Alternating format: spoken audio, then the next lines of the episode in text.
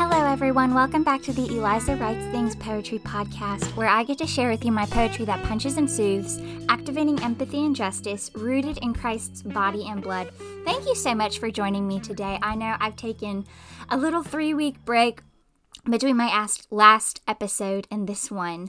Um, and truly, I was just pretty burnt out from school. Um, not much besides that, but tonight, as I record this, I had the pleasure of getting to perform some of my best poetry from this past year on stage at my college in our state-of-the-art brand new theater um, in front of the red curtain before a little audience of friends and family. And it was such a gift to be able to share my poetry in that way on a stage as a performance. And I was reading it. I had all of my poems up there with me, so it wasn't memorized, but I was still not just reading it flatly, of, co- of course, but performing it, bearing my whole heart and soul on stage. And it was so beautiful to bear my heart and soul through the words of my poetry and also through my performance. It was such a gift of an experience. Oh my goodness, my first ever poetry performance. And I really, really hope it's not my last. I'm going to do everything I can to make sure it's not my last.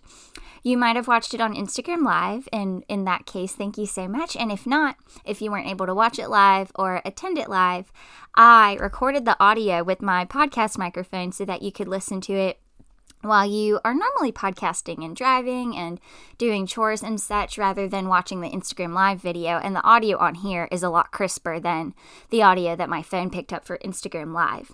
So thank you so much for joining me here to listen to my performance, and I really hope you enjoy it.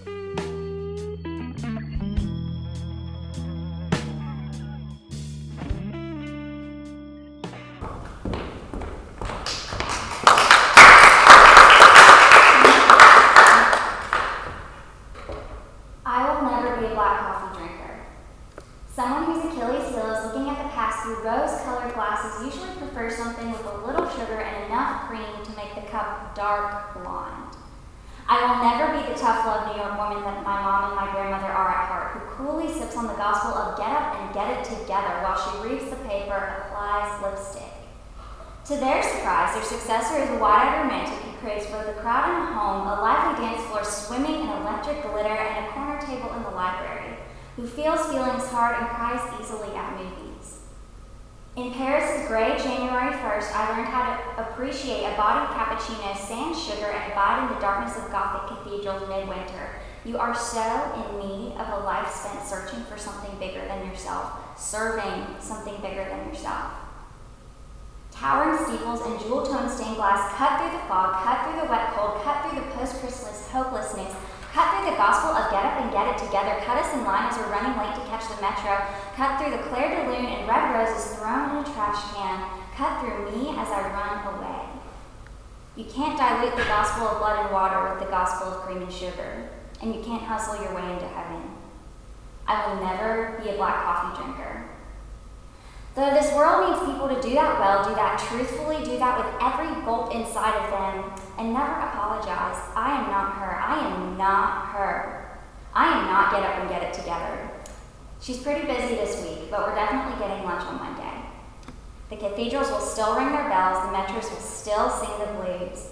The best gift I ever gave myself was permission to be at home right where I am, right as I am. Just me. Somebody has to give the lavender honey latte at home, and while we're here and now, it might as well be me in the metro station Starbucks, hung up on gray Claire de Lunes and aching violins, or a coffee shop downtown burning with morning light. While we're here and now, it might as well be me cutting through the hopelessness. Thank you guys so much for coming tonight. That was one of my favorite poems ever, called very simply Black Coffee, and it's about my heart and who I am as a woman. I am so unlike my mother and her mother, who are very much truly get up and get it together kind of people, reading the paper and applying lipstick and going and going and going. And then I was born as their first child, my mother's first child and my grandmother's third granddaughter, and I was this hopeless romantic who belonged more in like Anne of Green Gables or Little Women than in the twenty-first century. But there's a place for both of us. There's a place for women to do what they do best, which is drinking the black coffee, and then there's a place for women doing what they do best, drinking the honey lavender lattes. And we only really and truly serve women and help women when we equip them to do everything possible that they are just made to do. When we not, rather than putting women in boxes of you have to do this, you have to do this, you have to live up to these expectations, when we just equip them to be who we were meant, who they were meant to be, that's how we help them set the world on fire. To quote Saint Catherine of Siena, be who you were made to be and you will set the world on fire. This next poem is called Flowers in the Battlefield, and it is about It is from a beautiful conversation I had with a friend who speaks very poetically, and I literally just like typed out everything she said and formatted it into a poem. And it is about both me and his friend's relationships with God. I would describe them as romantic, not in the sense that we are married to Christ, but that might be my vocation as a Catholic woman, but romantic in the sense that in every instance in which I have stared the pits of hell in the face and I have been in the valley of deaths, it had to do with my heart being beaten and battered and bruised by men and by boys. And God lifted me out of that dark valley and placed me on the mountaintop to be with him. He met me in that romantic sense. This is called Flowers in the Battlefield. Are we made in the image of God in emotional ways? We grow in spirals to get closer to God, and he is a God who is fierce in all things. He is fierce in pulling us closer to him, magnetic, by the impulse and lifeblood of a million liturgies and amens, amens, who knows his children better than they know themselves, and who holds us tight to his chest when we are bent and half-sobbing, carrying dead realities. I am not interested in a portrait of God that paints him as a passive, a nice guy, amen. I am wildly in love with the God of warriors who fights for me, who goes to battle for me. He has a love for us that fuels him to get angry at the forces that hurt us, and he does not hurt us. A father never letting go, never surrendering to our enemies on the battle lines. That's the active love I see in God. That's a love that doesn't quit or grow weary. God allows me to fight with him, to be ravaged by pain, to take a sip of the suffering on his cross for my ultimate good. He brings me flowers in the battlefield. Then he slashes the enemy when I am weak and feel like I am staring death in the face, dragging Saint Michael's sword behind me, walking the through line of a million eyeballs gazing at the Eucharist, and a million reasons why he always brings me flowers in the battlefield. This next poem was recently won me first place in the Helmus Literary Contest in the Walker Union, which was such a treat. And it is about a black gay man in nineteen eighty-seven who has AIDS and is completely unseen and unwanted and unloved by everyone he comes across. He's also homeless. And some of the characters he encounters are thinking about Princess Diana and Pope John Paul the Second and how they were huge in spreading love to people who have H I V AIDS. And another character he encounters who does not meet him with love is Strom Thurmond on his way to Wofford to deliver a political speech. And this poem is based on real encounters that my sister has had and her boyfriend have had with the homeless and what they've told me about that, and also the play Angels in America by Tony Kushner, which was a really pivotal play. In my past four years of studying English and theater, one of the plays that sticks out in my memory the most is just beautiful. It's called Angels in Spartanburg. Everybody thinks you're dirty. Salvation's sunlit home for the homeless won't let him in, so he sleeps in the red sand of Glendale and hopes the rain won't flood him out. Because he feels unworthy of being cleaned because no one thinks he's clean. It's nineteen eighty-seven and no one knows how to clean him anyway. Everybody thinks you're dirty. He knows the princess shakes hands with people like him. He knows the Pope hugs people like him, but the princess and the Pope aren't the angels of Spartanburg. They aren't here to remind him that he's human. He's convinced God isn't either. Everybody thinks you're dirty. He doesn't think he's ever seen God before, but he knows what God does not look like. He doesn't know who got him sick, but he knows what they look like. Everybody thinks you're dirty. One time, a politician walked by him on his way to Wofford for a campaign rally. That's South Carolina's hope. That's our man. You never saw such a patriot. He heard this, and he knew the politician hates the blacks, but calls it protecting whites. So the politician probably hates the blacks who have AIDS even more, and he thought, if the archangel of the Senate, if the moral compass of Dixieland thinks I'm dirty, then I guess God thinks so too. He thinks, I'm going to die soon. I'm going to die soon. I'm going to die in the red sand of Glendale, alone in the dark, no, in the scalding hot of noon after a day of torrential rain, and my body will be flooded away over shoals that have seen a thousand sad people temple, and only then maybe will I be clean. Everybody thinks you're dirty. He thinks, I'm going to die soon. He thinks, I will see God soon, maybe. I hope God will want me there with him.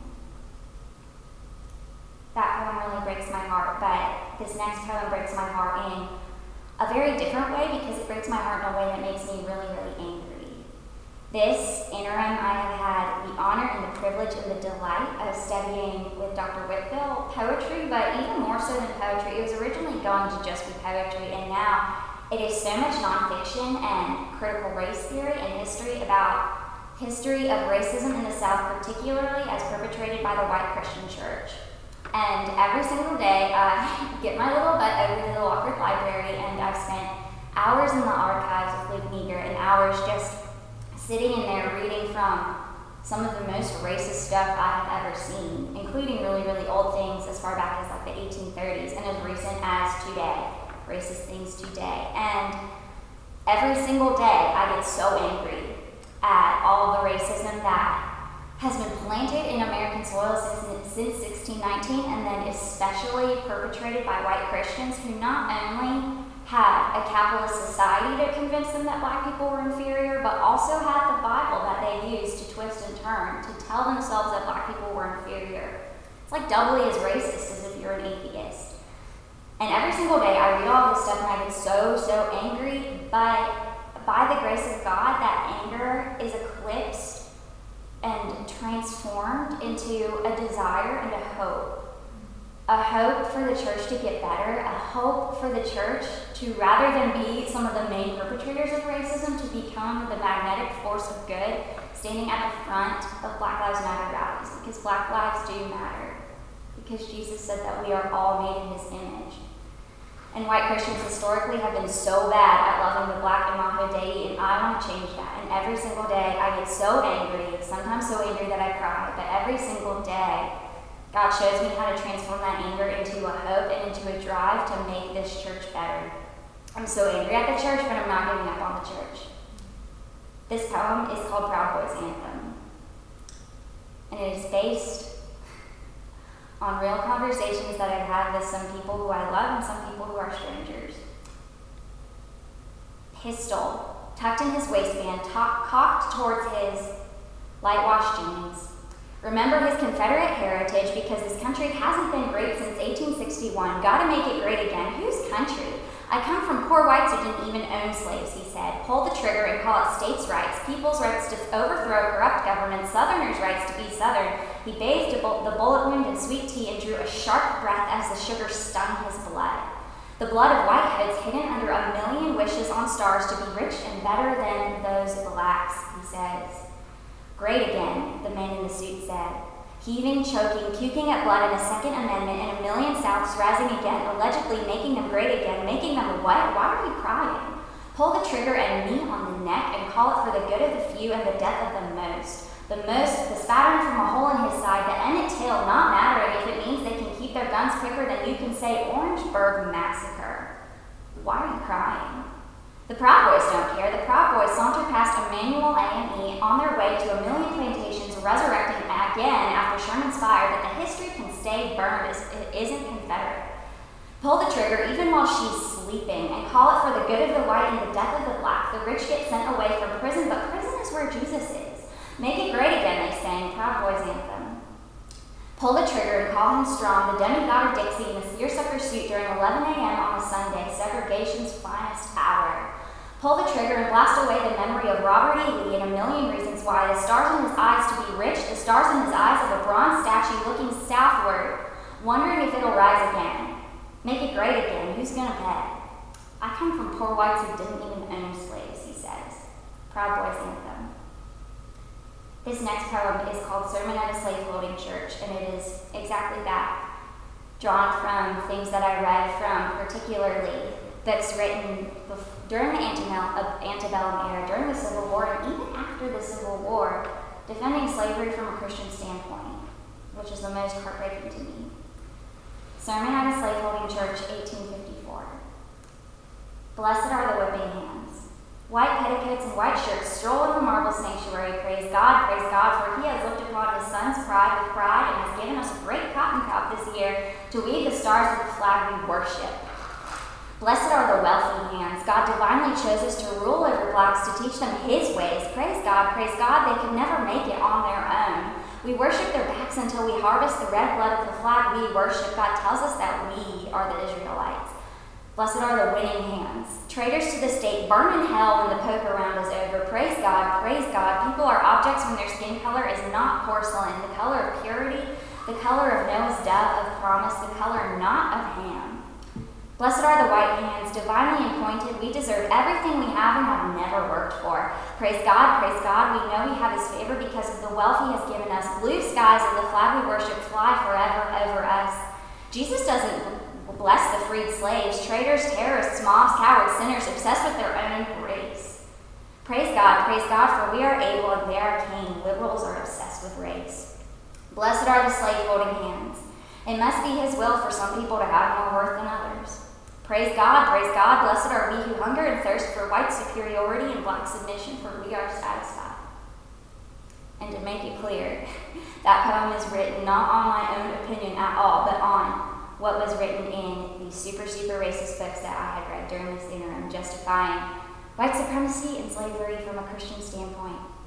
And I would like to add that the line, liberals are obsessed with race, is a direct quote from a Tommy Warren tweet in December, and it just makes me laugh.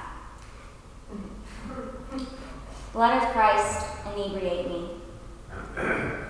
I need Jesus because I cannot exist in a dark world without the stars in Christ's eyes. I cannot get out of bed without seeing that he has already fought the battle for me, hurts for me, thirsts for me, rolled every headstone of heartache and a million reasons why for me, brought me flowers in the battlefield, asked me to dance with him in the resurrection, won the gold of heavenly courts for me, sung old sweet songs to make me smile. I need Jesus because I suck. I punched the wound, the sword gash in his side for good measure because, like a sinner, I don't believe his blood and water will come out of it unless I help myself. But he's always already promised me so. So the world is so tired and there's nothing you can do about it. Why would you believe in a God who lets people suffer, they ask me. Because I need Jesus, because I can't keep myself alive without his death, because I can't resurrect my sick self and I need him to resurrect himself for me. Make me more like him because his love slays demons that want me happily hostage, and I can't, I can't, I run to his arms like a child who lost her father in the middle of a million lives.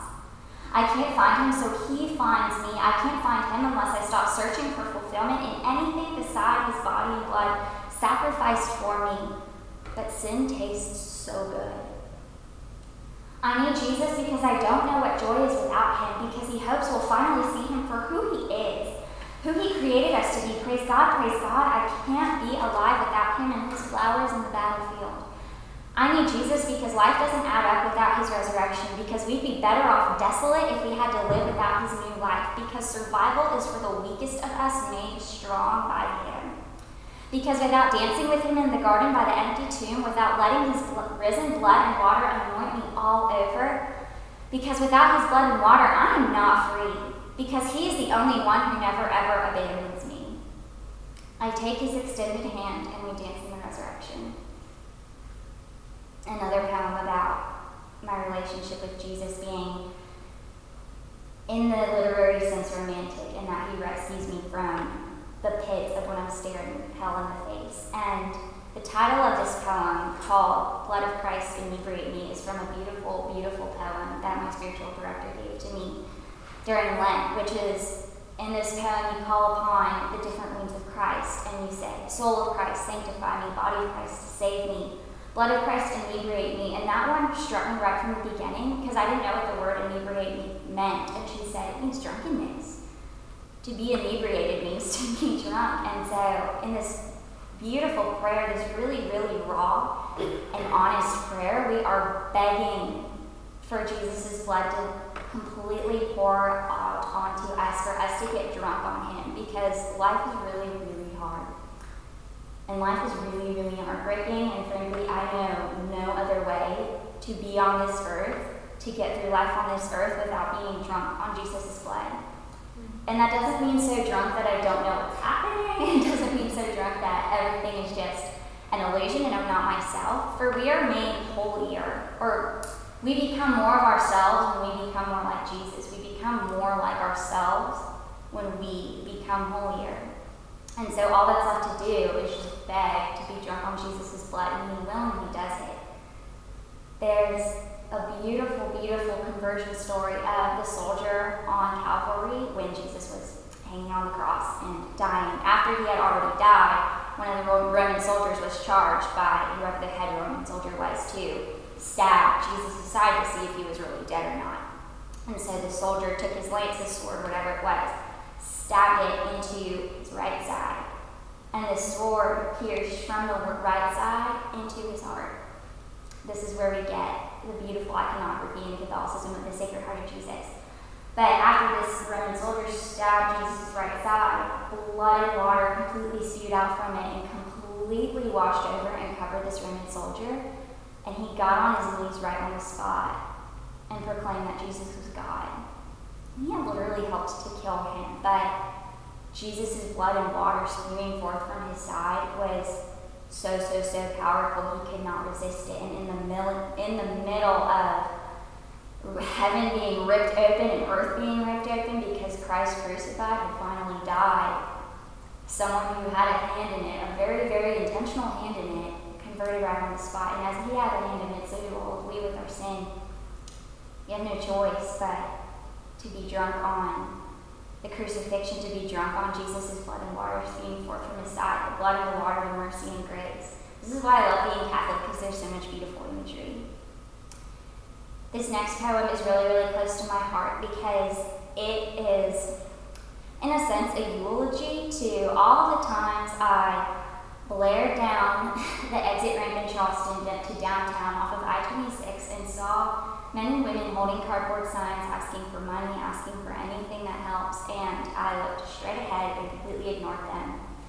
And I don't know who taught me to ignore the homeless. I don't know who in society is responsible for making it so normal and acceptable to act like we don't see the homeless when they are, they are standing right there in the shared space with us, right there at this red stoplight while we are in our cars in the comfort of the wealth of our cars and the wealth of all the wealth that we have and they do not have.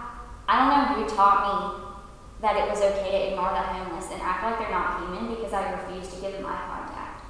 But so, some conversation that I don't remember with someone convicted me last summer of that, and that was when I changed that habit and decided, no, this is so, so, so heinous of us to act like the homeless are less human than we are just because they have less money than we do.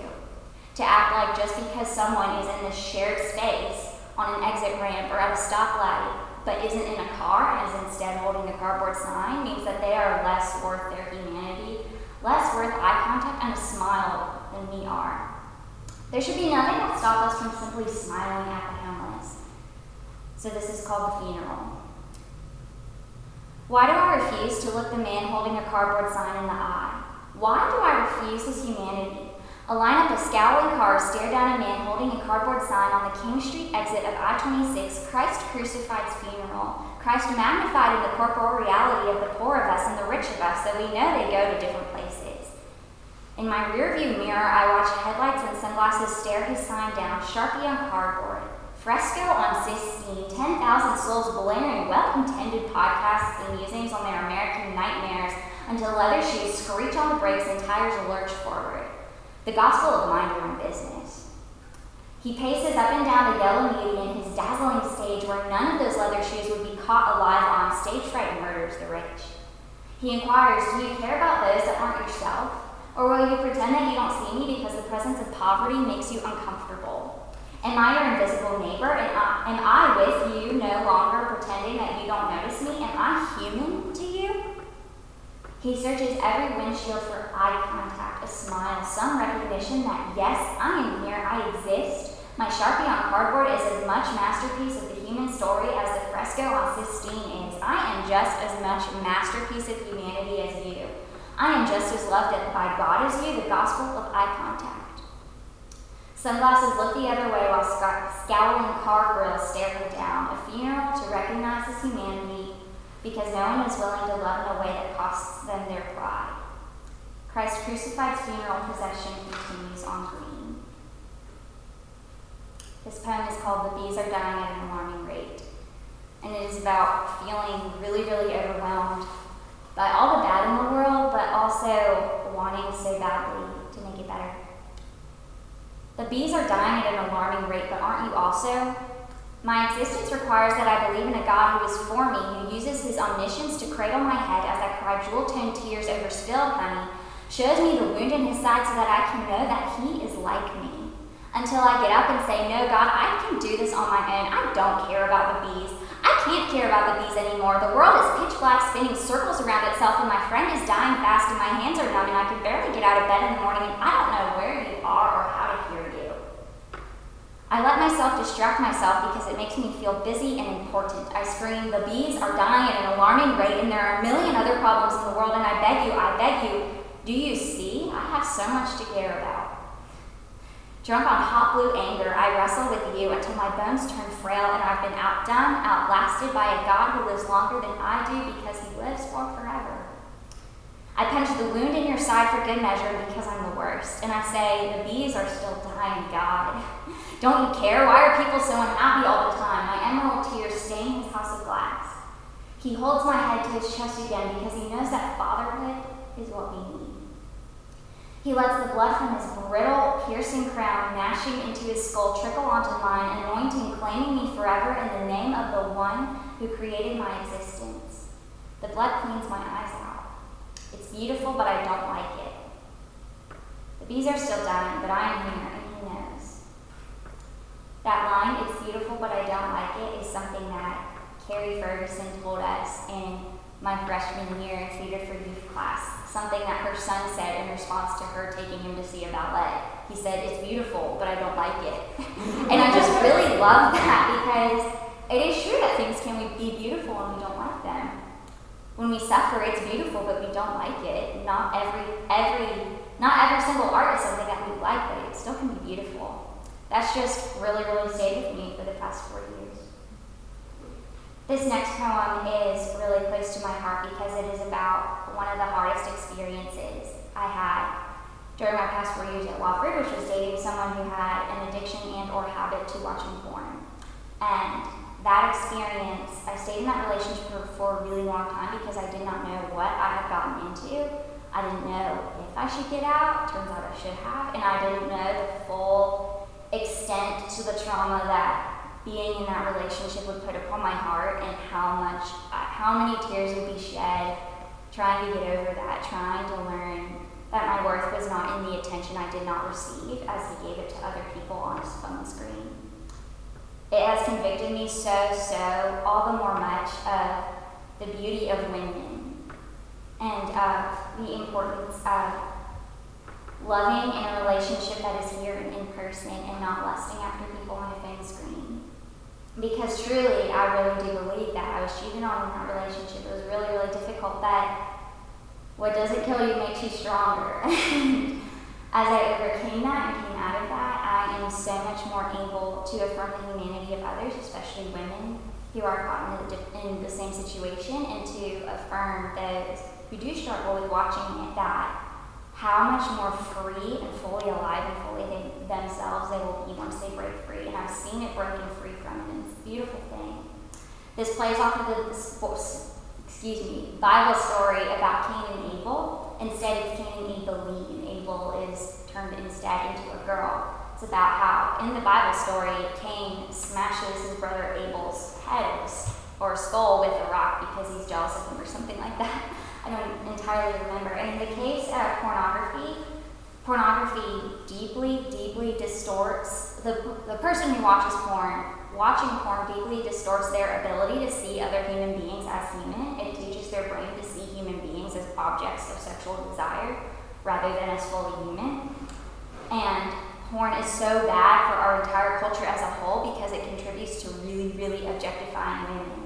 Cain smashing the head of Abeline, metaphorically, because he's in a weird and thwarted way jealous of her beauty and doesn't know how to contend with her beauty, because sometimes guys watch porn because they feel like they can't get a girlfriend in real life, but on the internet they can conquer woman after woman after woman, upwards of a hundred in a night. Cain and Abeline. As long as you are still watching porn, You look at me with green scales over your eyes, filtering the beauty you see in this world through lenses of use, objectification, a collection of photoshopped body parts being worth what they can perform, a night of tapping to the next video of triple X. You live in a pixelated fantasy land where no woman can tell you, no, I am not there. But you still see me differently because lust changes everything. She is not your tool. She is not yours to use. She is not yours to make an object out of. She is not yours to fulfill all your unfulfilled desires. My sisters on your phone screen are not yours to bend backwards, twisting into a million spineless sex positions for your pleasure only. Manipulation reigns king as you divorce our hearts from our bodies just so that you can feel something, anything. A trap that tells you it'll bring you to life, it'll make you feel better, I promise you it won't. I know why you did it. You were bored, you were lonely, you felt numb on the inside, you couldn't sleep, you screwed up at work, your sister, girlfriend, fiancé, wife of twenty years, daughter made you feel like a coward, and you don't really feel like a man to begin with, you feel so small. So you turn to the thing that makes you feel big, so you turn to women who can't deny you, so you turn to the women who aren't given the option to consent so you can feel more powerful, almighty, a god in a twin-sized bed. Lost in the corner of suburbia and the last time you regarded a beautiful woman as truly beautiful and human. Cain killed Abel by slicing his head open, Cain killed Abilene by shoving her into a series of binary codes and telling her that she is only allowed to be sexualized. God spent that night sobbing over the slain murder of the souls of his beloved daughters, mourning man's thwarting of their beauty by beholding it with sin. His moonlight leaps in your window while you ignore Abilene for your phone screen. The devil's favorite cocktail is the laziness of men. Remember, your blinds don't hide everything. You say it's just a tap, tap, tap on your phone screen. So you tap it to keep us trapped in the slavery of trafficking and objectification and belief that we as women are only worth what we can perform in a bed shared by thousands. I got tired of sharing. So I will sit here and tap, tap, tap on the digital chains you have shackled thousands of girls into by adding to the demand for porn. I'll tap until their rates are broken, tap to set them free, tap, tap, tap on the glass ceiling above, above my coffin. Tap by speaking out and speaking up. Tap to set all women free from your iron-fisted hammer of lust, from the green scales over your eyes, keeping you from seeing us as we are. More than a collection of body parts, tap until we are seen as whole human beings. Tap until you are free from being frozen and green. Tap until you are free too. Cain killed Abilene by shoving her into a series of binary codes and telling her that she is only allowed to be sexualized. You take after your father, Cain. And that poem only barely mentions the fact that most women in porn videos are trafficked into the industry. Just one mention of it. But that is such a sad and really dark reality as well. This next poem is more positive. It is, again, about the, the way I relate to God in a way that is romantic, and it draws on the Gothic narrative that we see in Cinderella, Snow White, Sleeping Beauty, of women being, rather than agents of their own lives, being just the recipients of a ton of decisions made by others, and how I really, really don't like that Gothic narrative. I had a beautiful awakening in Doctor Hall's um, English Romantics upper-level English class when she explained the Gothic narrative to us, and I said, oh my gosh, that's what I've been believing is the role of women for my entire life up until this point, and had a beautiful awakening and a beautiful journey more into, more into feminism and in fully understanding for myself that I only need to be what God has created me to be. I only need to be what I am best at being, and that does not have to be Cinderella, who was my favorite Disney princess when I was a child. Yesterday, I smashed my glass slippers at the foot of the cross.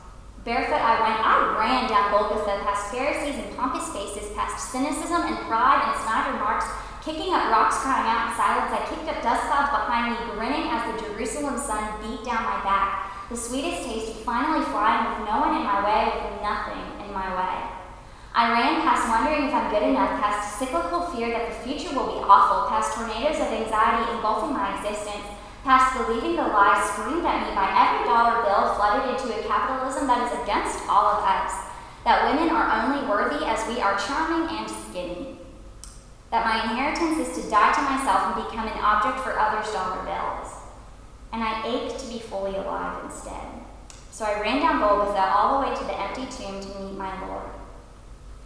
We have to be careful about how we tell fairy tales, because when we are not careful, these stories teach us that our womanhood is defined by what other people think about us being objects of desire and consumers of products. We have to be careful because these stories have taught me and so many other women to believe in romanticized lies, such as that prettiness is a virtue and that God is a magician. That as long as we are the nicest girl in the general area, we will get the man, the wealth, the status, dying to our living selves to become disposable in the process. A dead girl with perfect eyeliner and a soul sold to Wall Street, and it wasn't her fault. It wasn't her fault. The man, the wealth, the status have only ever fulfilled me temporarily, and in the end left me feeling emptier whenever I put all of my worth in them coming true. And wishes for death by dollar bill coming true. What good are dreams come true if they aren't good for us? Yesterday, I decided that we are not as worthy as we have the dollar bills that the suited man who worships his golf clubs tells us to have. We are not as worthy as we have dollar bills and attention from boys, or do not hear that again. We are not as worthy as we have or have not. We just have worth because we exist. The glass slippers were pinching my feet because they weren't designed to fit me anyway. They were made for a shell of a woman who doesn't even exist. And I'm so sorry if you ever bought into that lie that you need to be the shell of a woman. I bought into that lie until I smashed my glass slippers at the foot of the cross and ran down Golgotha to the empty tomb to meet my Lord. He bathed and bandaged my bleeding feet from where the shards cracked my soles when I smashed the slippers at the foot of his cross. I'm clean now, though. This is my story, and here I can be the protagonist who is herself, who gives herself permission to run as fast as she can, barefoot, flying, has Pharisees and pompous faces, has cynicism and pride and Snyder marks over rocks, crying out in silence, kicking up dust clouds behind me, grinning, finally free. The glass slippers were pinching and blading my feet, and I can't dance with God if I'm limping. That poem is also about mental illness. This next poem is really heavy on my heart because it is about the Emmanuel A M E shooting that happened in Charleston almost six years ago. I was sixteen at the time, and it was very sweet for me because personally I was at my summer camp and they told us, and so I was able to receive that information in a place of prayer. But this story is not about me at all. It is about Charleston. It is about the people of Charleston coming together and deciding that hate does not have the last word in the holy city. It is about the beautiful, beautiful hearts of the families of those nine beautiful black lives taken by a man who really and truly believed that the South should rise again, that the Confederacy should have won, and that black people are inherently inferior. Taken by a man who took pictures in front of plantations, which I'm now calling enslaved labor farms, because that's what they were. He took pictures in front of plantations before he went to this church. He went to various Confederate sites up in the upstate, or right around here, before he went and did this deed. All the time I think about and I listen to the clip of Barack Obama singing Amazing Grace at the end of his eulogy during the funeral for Reverend Clementa Pinckney and the eight others who were killed alongside him. I listen to that clip all the time because nothing is as chilling in your bones as an entire chorus of a people who've been oppressed for four hundred years, who have been told that their lives don't matter for four hundred years. Nothing is as chilling in your bones as a chorus of people singing Amazing Grace and deciding that Amazing Grace has not put on them. Even in the midst of a terrible and heinous and ugly tragedy, Amazing Grace has not put on them. And Amazing Grace never will.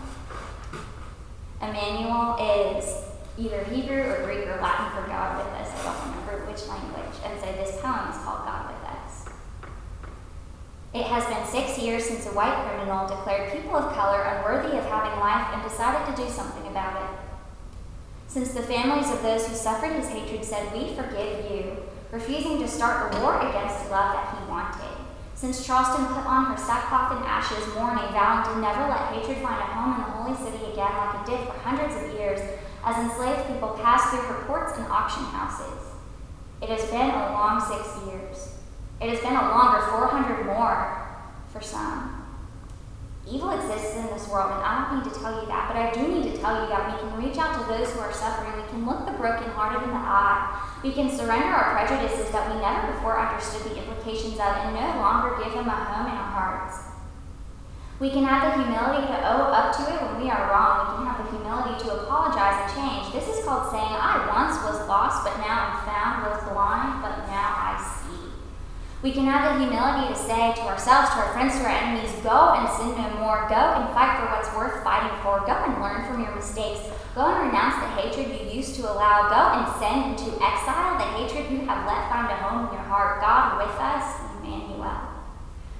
What we must do is rise to the challenge to defend love. This is a mission worth being teachable for, worth seeing through.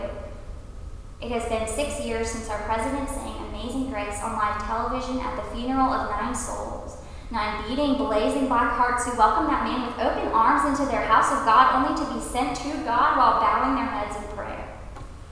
Our president sang of hope, of life being worth living, of resurrection, how sweet the sound. It has been a long six years. It will be another long six more. It will be another long, who knows how long, but Amazing Grace doesn't quit. Amazing Grace knows that we have been here ten thousand years, that we might be here ten thousand more, but that every single day, grace will lead us home. Amazing Grace doesn't quit. Thank you.